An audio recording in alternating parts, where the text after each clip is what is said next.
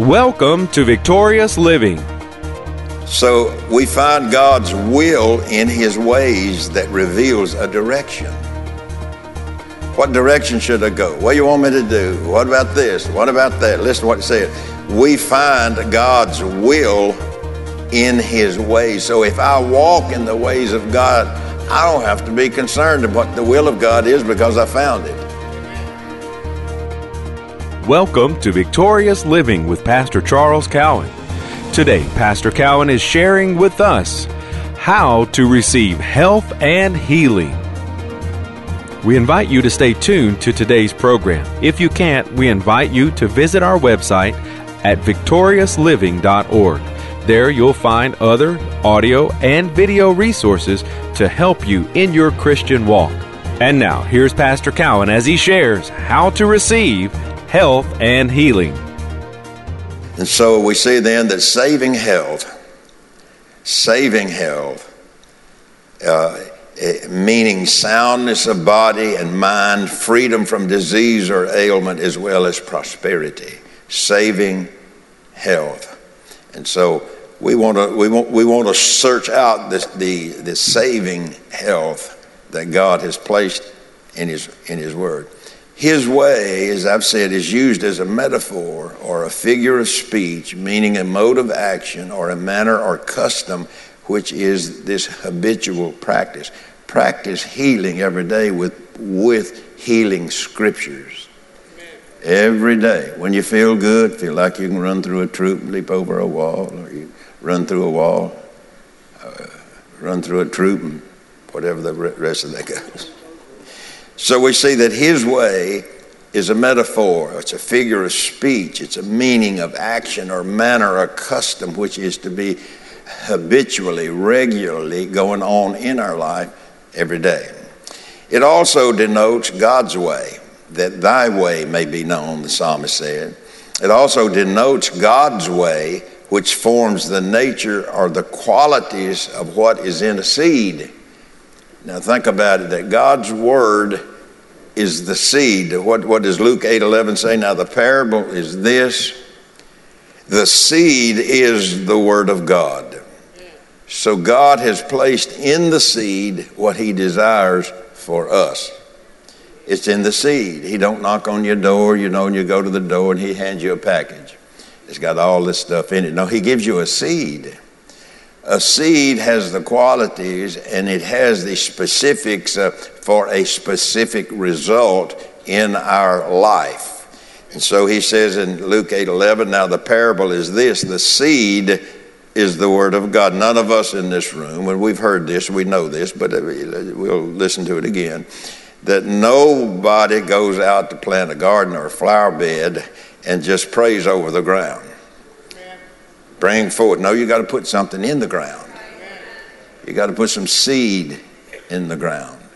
So if you want what God has promised, then I've got to put seed into my life so that it can bring forth the desired results that God has for me. And so it's not just prayer alone. Now that doesn't doesn't mean that God doesn't do miracles and God, that healing doesn't happen uh, you know, because somebody laid hands on you or, or prayed for you or the anointed. But what it does mean is simply this if you don't know how to keep it, Satan will steal it from you. If you don't know how to keep it, Satan will steal it from you. Why is that? Because he steals, kills, and he destroys, and he plays no favorites. Satan plays no favorites. So Luke 8 11 says, Now the parable is this the seed is the Word of God. This word is used as sowing for the purpose of growth. So if I want to grow in my faith where healing is concerned, I plant the seed that has the healing in it. And so I keep then watering that seed every day of my life. You know, I don't do it just one time. It is a habitual thing, a regular or, or a method uh, or a custom that, that's going on every day. We are to water our bodies with the word of healing every day, even if we feel good. even if there is no sickness, even if there is no disease, realizing that we are, as I've said earlier, chronologically, that we are getting older. And so, you know, this body is going to wear out, pass away, or be raptured. One of those ways. Amen. Now, let's look in Proverbs. You're in, in the book of Psalm. Turn to Proverbs chapter 3 and verse 6. And notice now he changes from the reading in Psalm 67 that thy way, talking about God's way. Now, here in Proverbs chapter 3, verse 6, he's turning to my way, our way. So he says in Proverbs uh, verse 3, I mean, chapter 3, verse 6, in all of your ways. Now, we found out up here, in all of God's ways be known, his saving health among all nations that's God's side. Here we see in the uh, sixth verse of, of Proverbs 3 in all of our ways, all of my ways, acknowledge Him. You know, now I know some people take issue, but that's fine. That's fine. Everybody can do what they like. But we see this in this verse of Scripture here in all of thy ways, acknowledge Him. He never says that you are going around acknowledging that you're sick, that you're confessing your sickness, even though it may be present. An infirmity may be there, sickness could be there, fever could be there. He's not so saying that it may not be there, it won't be there. He's not saying that. It can come to all of us. But listen what he says. It says here, in all of my ways, talking about our ways, in all of thy or all of your ways, acknowledge him. What? Acknowledge God's ways. See, now, I, I, say this a lot, and some people get upset about it. But when you come to church, you need to listen. Amen. Why? Because you can hear something that all of a sudden the Holy Spirit will quicken it to you. But if you're not listening, the Holy Spirit is not talking.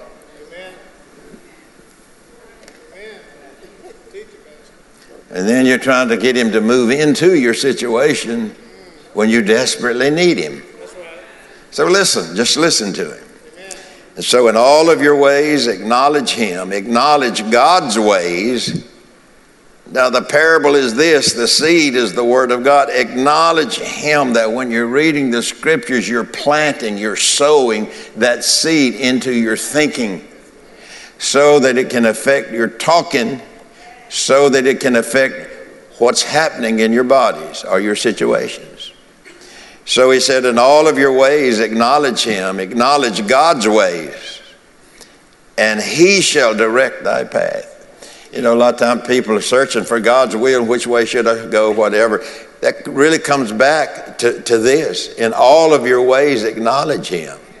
Acknowledge that He's the one. He sent the Holy Spirit to direct us and to guide us and lead us into truth. You know, that's the will of God. And so, in all of my ways, all of our ways, acknowledge, talk about, speak, acknowledge him, acknowledge God's ways, and he shall, he shall, didn't say might, he shall direct thy paths. If we just follow on in these scriptures here, we don't have to, we don't have to put frogs on the front porch to prove God.